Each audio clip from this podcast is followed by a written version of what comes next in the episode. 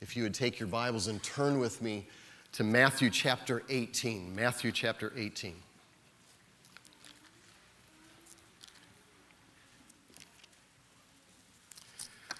As you turn to Matthew chapter 18 this morning, there are some things that the Word of God shares with us that are very significant about what we have been able to do over this past week.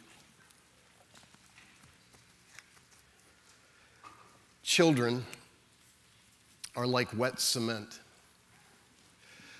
This is a book that I have on my shelf that I read many, many, many years ago.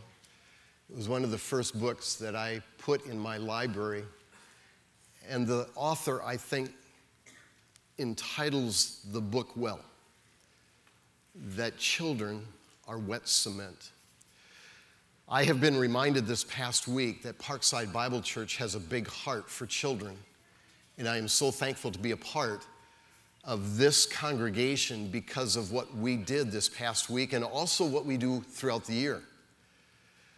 These children are literally like wet cement. And I want to hear a story that my wife shared with me that reminded me of this truth Sue, if you would come up and just tell us the story. There's the microphone down there. Tell us the story of what took place this past week because she brought in missionaries from the outside. You probably saw Dr. Sam Vinton. And she was uh, sharing some of the things that happened in that one uh, meeting that you had with the children. And tell us very quickly just what took place there. Yeah, I was just amazed on Friday. Um, each day we had a different missionary come in and share with us information about their country and about their ministries. And um, on Friday, what I did for the kids, I had been telling them all week. Now, listen carefully because we're going to have a little trivia game on Friday, and we've got some prizes. I'm going to be asking you questions that you've heard from the missionaries, thinking that most of these questions they're not going to remember. I wouldn't have remembered them if they hadn't been in my notes, um, but I thought at least it'll be an opportunity to do a review with them. So I started asking them questions, and some of these questions we had covered three, four days earlier. Um, our, our first missionary was from Costa Rica. And I asked them, I said, what did they say the white stripe, stripe on the Costa Rican flag means? And all the hands went up. It means peace. I said, oh, wow, yes, it does. Um, what is the high temperature in Paraguay? 120. What is unique about the Paraguay flag? Well, it has different emblems on each side, it's two sided. Um, we learned about the Philippines. How many islands make up the Philippines? All the hands went up 7,000. How many languages do they speak in the Philippines? 47. I mean, they were just right on top of it. I'm checking my, no- my notes, making sure they're right.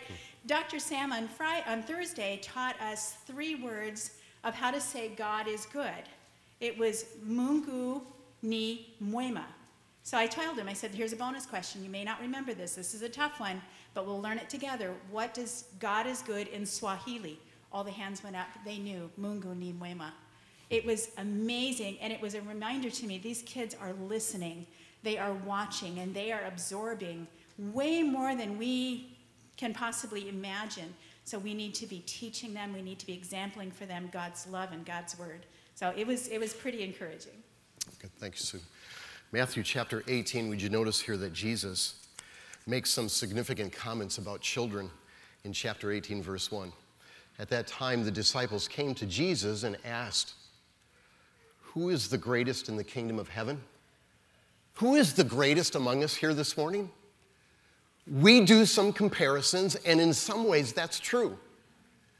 We always look at who's doing the best job, who's the greatest, who's the weakest. And amongst the disciples, they were having not only a discussion, but in another passage of scripture, they were arguing amongst themselves about who is the greatest.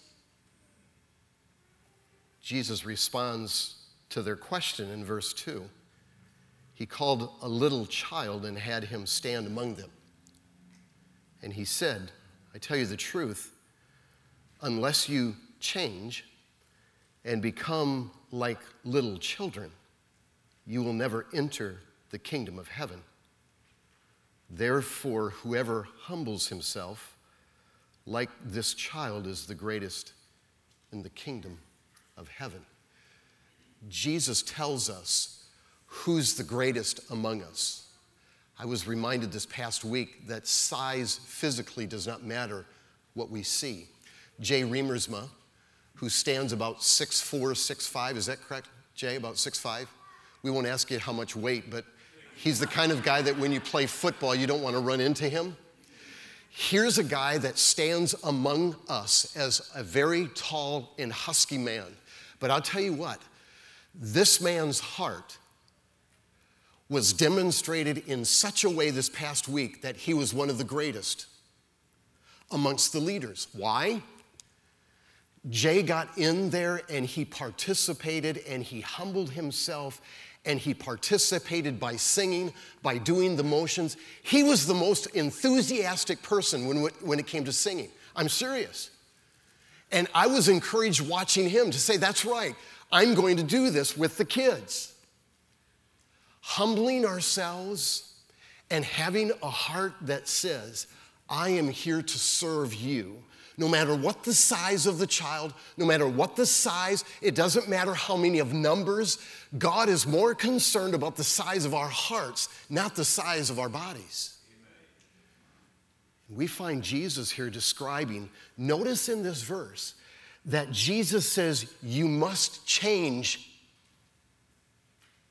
You must change. We're not talking about our personalities here. We're not talking, well, you know what? That's just not my personality. I'm a shy, quiet person, and so that's just not me. That's not what Jesus is talking about here. We're not talking about personalities. We're talking about the heart that is willing to say, I am going to reach out and I'm going to serve and meet your needs, not my needs. I think oftentimes what we do in the church, we hide behind our personalities because we say, well, that's not me. Jesus says here to the disciples, you've got to make a change. Something's got to change inside your heart first, and humble yourselves and become like children, not childish, but childlike. Childish, when you look at people that are children, sometimes children can act very childish. That is, they're very self centered. Everything rotates around them. We're not talking about being childish, we're talking about being childlike. Jesus says here that you must change and become. It's a becoming state of mind. We have not arrived yet. We can do it for a week and then we say, Well, I've done my job, right? No. Notice also what Jesus does here in this passage in verse 5. Through verse 9, Jesus will talk about how we treat children. Oh, my friends, read this and weep, and read this and be very significant about what Jesus is saying here. Look at verse 5. And whoever welcomes a little child like this in my name welcomes me. But if anyone causes one of these little ones who believe in me to sin, it would be better for him to have a large milestone hung around his neck and to be drowned in the depths of the sea. Woe, verse 7, to the world because of the things that cause people to sin.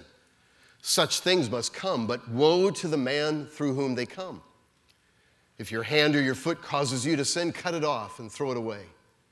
It's better for you to enter life maimed or crippled than to have two hands or two feet and be thrown into eternal life and into the eternal fire.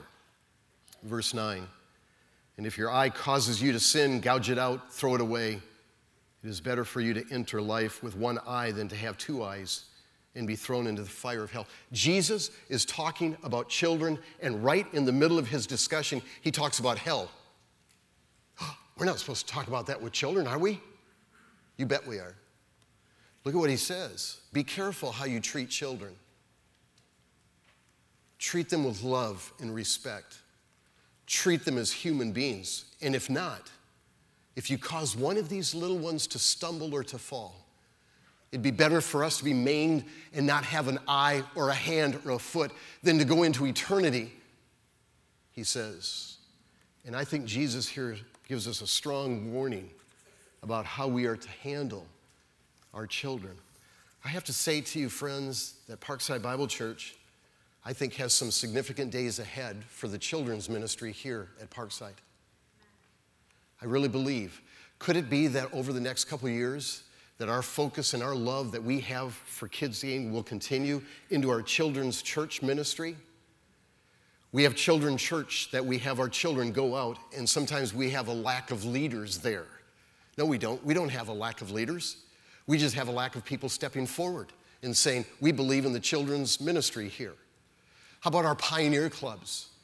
What happens at Pioneer Clubs when we start this next fall? What are we going to do with that ministry, that focus on children? Could we have 35 leaders that step forward and say, I am so committed to children, I want to be involved?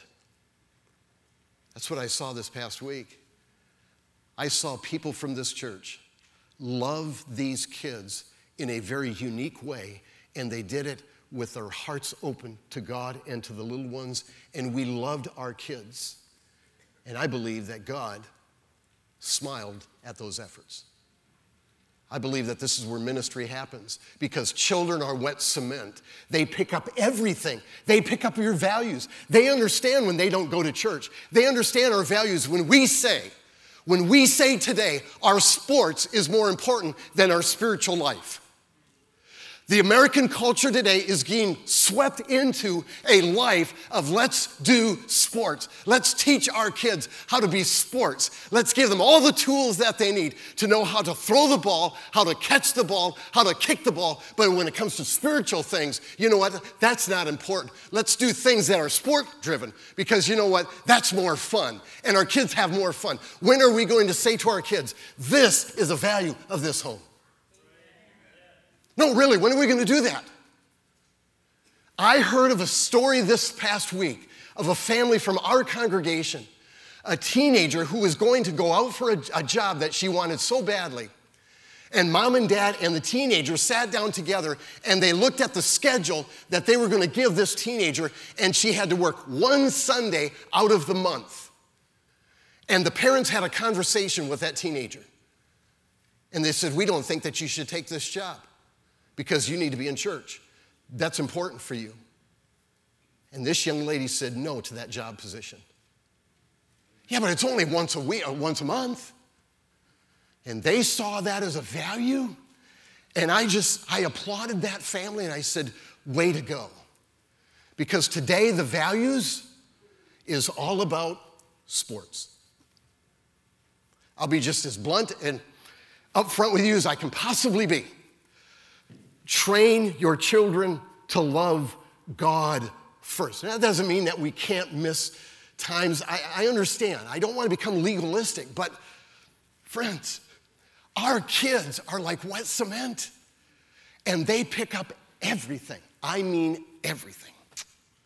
And Jesus, I think, makes a great case here for us to say train them well because they are so valuable. Look at verse 10. See that you do not look down on one of these little ones. For I tell you that their angels in heaven always see the face of my Father in heaven. What does that mean? There's some kind of connection between the angelic angels of heaven and our children. And I'm not sure what this is the only verse in the Bible that has any kind of indication here that the angels see the face of God and they somehow are connected with our little ones. I'm not sure what that all means. I just know that there's something that we don't see here that is very significant about our children and our grandchildren. look at what Jesus continues to go on, and he says in verse 12, What do you think? If a man owns a hundred sheep and one of them wanders away, will he not leave the 99 in the hills and go to look for the one that wandered off? And if he finds it, I tell you the truth, he is happier about that one sheep than about the 99 that did not wander off. Verse 14, in the same way, your Father in heaven is not willing that any of these little ones will be lost. Three times he mentions little ones in this passage of Scripture. The disciples didn't learn the lesson. In chapter 19, when the little ones were brought to Jesus, in chapter 19, the picture is this they bring the little ones for Jesus to lay his hands on and to bless them. And you know, know what the disciples say? Push the children away. They didn't get it. They still didn't get it. I think Parkside Bible Church has got it. I think this past week was a significant week for us. I'd like to challenge you and I to this thought What are we going to do in the future to reach our children? What if? What if Parkside Bible Church became known as a church that has a dynamic, a dynamic children's ministry that the community knows. And they know that when their kids walk in here, those kids are going to be loved, cared for, preparation, preparation, preparation, preparation. We're going to prepare our hearts for those little ones, and we're going to be so excited and enthusiastic. We're going to sing these songs. We're going to dance with them. We're going to celebrate. We're going to share this, uh, this gospel message right here. Thursday, when we shared this, the kids were asking for this during snacks. We want, we want to play with that cube. And they learned the gospel. And then they believe the gospel. There may be some places in heaven this past week that are there because our children were introduced to Jesus Christ and they know that Christ died for their sins. How about you? Have you made that step of faith? Do you know that Christ died for you for your sins? Some of you are here this morning and some of you maybe have never taken that step of faith and you haven't believed on the Lord Jesus Christ. My friend, you and I do not have to go to the mission field to be an evangelist. I appreciate the fact that we're sending missionaries like this to uh, other countries, but you know where missionary work starts? Right here. If we can't do it and if we don't do it here, I think we've missed the boat, but we haven't. We've not missed the boat. Do you believe in the Lord Jesus Christ? Do you know that He's your Savior? Believe on Him today. Become like a little child and humble yourself. Believe on Him. And then let's embrace together. We've got resources beyond measure here at this church. I can't wait to see what this next year is going to be when it comes to our children's ministry. We need more Phyllis's. How many of you are willing to step up to the plate? How many of you are willing to say, I can do this? I can use my gifts. Don't be afraid. Step out of your comfort zone. Do it. Stretch yourself. Know that God loves the little children and He cares for them deeply. What a great opportunity. What a great celebration. What a wonderful week. Let's bow our hearts and our heads in a word of prayer, shall we? Father, how good it is to come to this new week and to look back to see the greatness of the gospel. Thank you, Father, for the greatness of the Lord Jesus Christ that makes that all possible. Father, our focus is upon Him today for it's what he did at the cross of Calvary. He there went to the cross to pay the penalty for our sin. We've been forgiven. All of our sin has been paid for in full.